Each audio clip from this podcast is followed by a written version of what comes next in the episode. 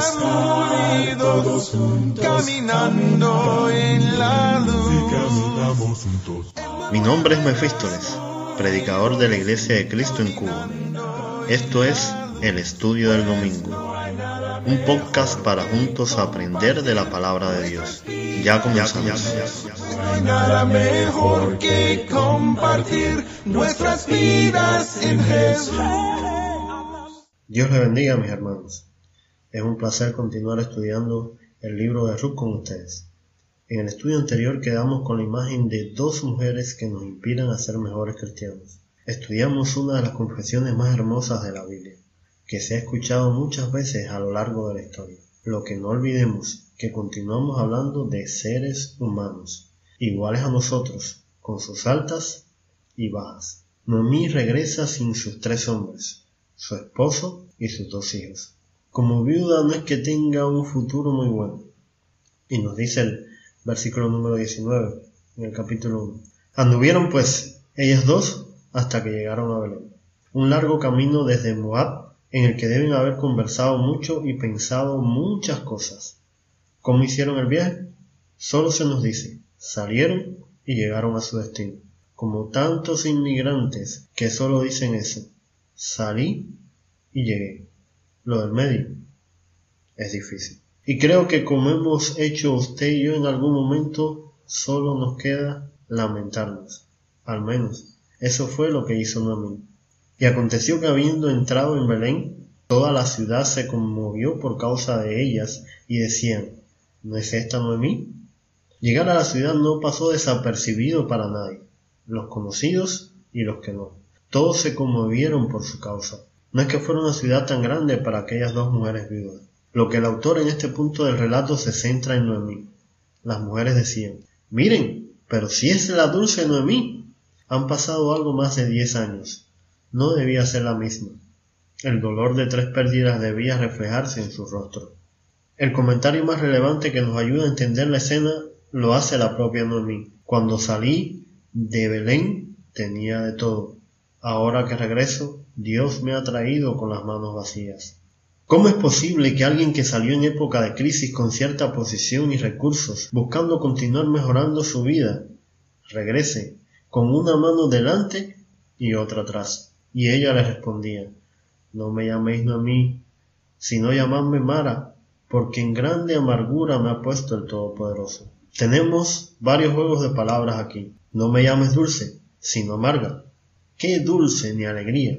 Más bien amarga y triste es lo que me deben decir, y con todo lo que ha pasado, no es para menos. Pero cuidado, no malinterpretemos sus palabras. Yo me fui llena, pero Jehová me ha vuelto con las manos vacías. ¿Por qué me llamaréis Noemí? Ya que Jehová ha dado testimonio contra mí y el Todopoderoso me ha afligido. Y este es el segundo juego de palabras. El Chadai. O sea, Todopoderoso.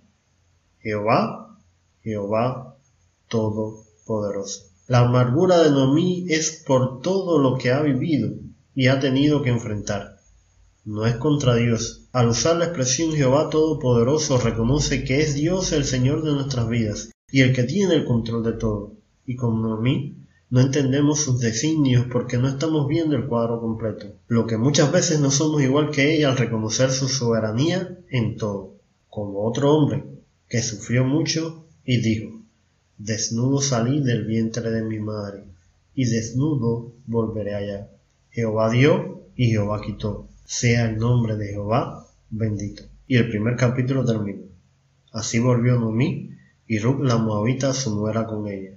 Volvió de los campos de Moab y llegaron a Belén al comienzo de la siega de la cebada.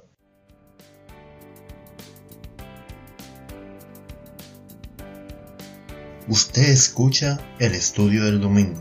Lo invitamos a que visite nuestra página web compartiendoestudio.gorpress.com.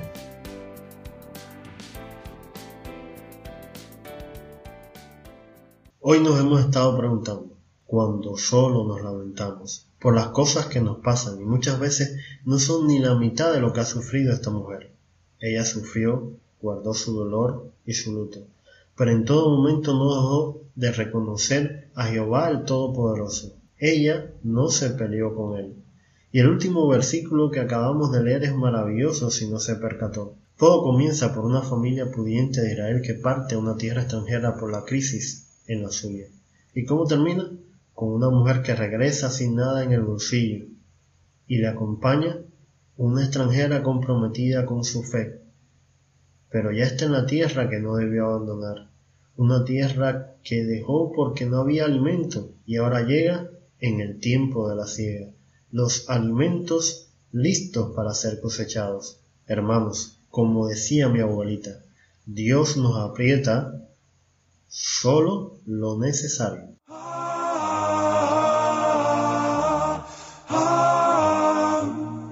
Gracias por escuchar. Te invitamos a que nos sigas en Facebook o Telegram como Compartiendo Estudio. Para contactarnos o sugerir algún tema, lo puedes hacer por el correo compartiendoestudio.gmail.com Hasta un próximo episodio. El Señor esté con nosotros.